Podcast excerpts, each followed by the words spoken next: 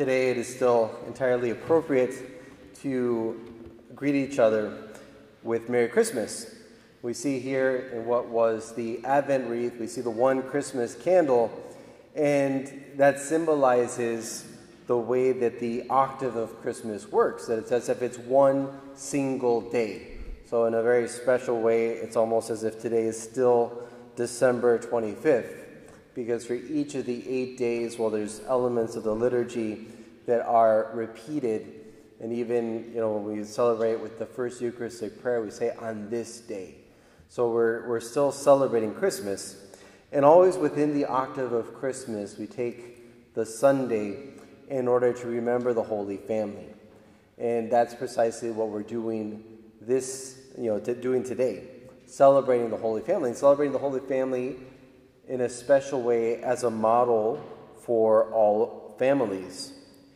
And I think that you know this is a call to arms for all of us that we want to build a, a culture of family in a world that is hostile to families.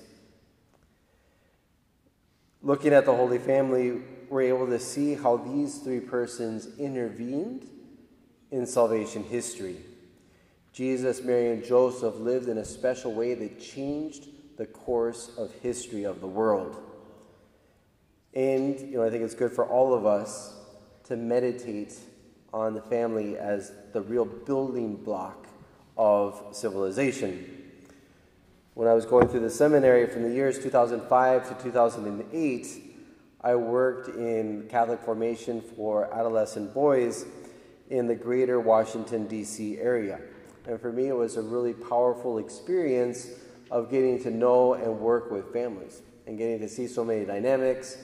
You know, working with adolescent boys, their parents were always a little bit of a loss. What do I do with my son? And they would try to get me to, uh, to tell, tell their sons things that they wanted to tell them themselves, right? And, but, but it was a beautiful experience and something that really struck me deeply and something that remains with me to this day.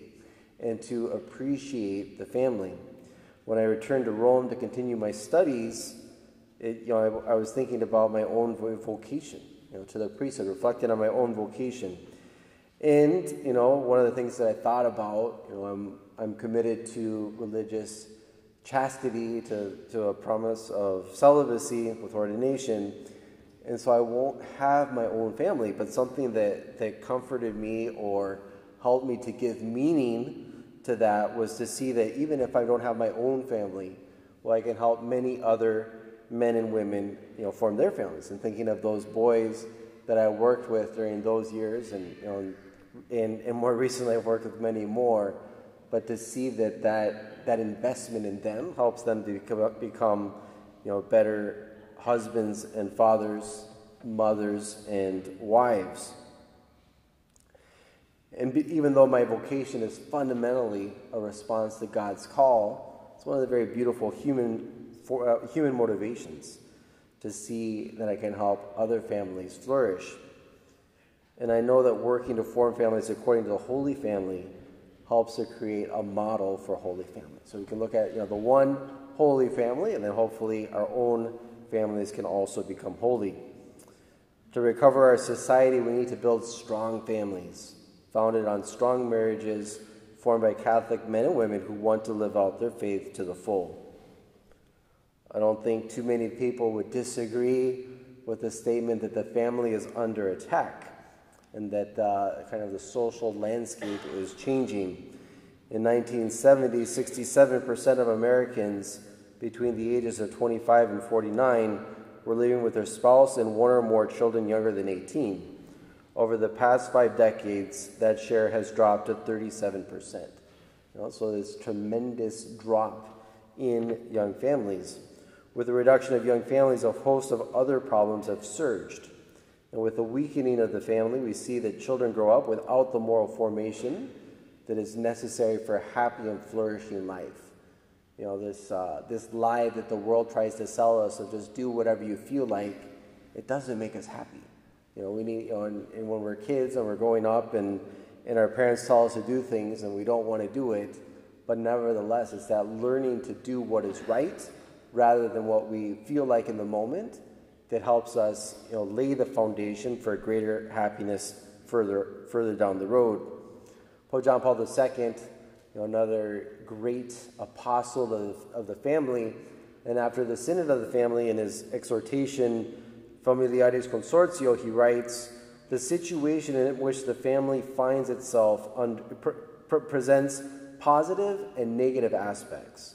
The first are a sign of the salvation of Christ operating in the world. The second, a sign of the refusal that man gives to the love of God. All right, so we have this. See, on the one hand, everything that's good in our families, and thankfully there's so many good families. It's one of the beautiful things about being here, seeing all of you, seeing so many strong young families, looking at the school and, and beyond the school, and to see these strong families, you know, that's a sign of hope. But at the same time, we're all aware of attacks against the family and families that are barely holding on, or families that have been broken and destroyed, where the world has gotten in there and, and taken it apart. And so I think that we, you know, on this feast of the Holy Family, we, we see the necessity of strengthening the institution of marriage. You know, going back, you know, once again to my own seminary days, I was always fascinated by this mystery of marriage. When you're studying theology and you get into marriage, well, things get a little bit complicated. I remember speaking to uh, to a priest and you know telling him, you know, well, yeah, you know, marriage is kind of complicated, and he said, and he told me, well, getting married isn't so complicated. So when people want to get unmarried, that things get a little harder, right? But but I think that's something that we see in our world. One of the damaging aspects in our society is that so many people want to normalize infidelity. They want to normalize just, you know, kind of doing whatever you feel like. And it's something that's damaging, that hurts our families. And if we're going to have strong families, if we're going to have a strong institution of marriage, we have to learn and teach to be men and women of virtue. The institution of marriage is not an undue interference by society or authority, nor the extrinsic imposition of a form.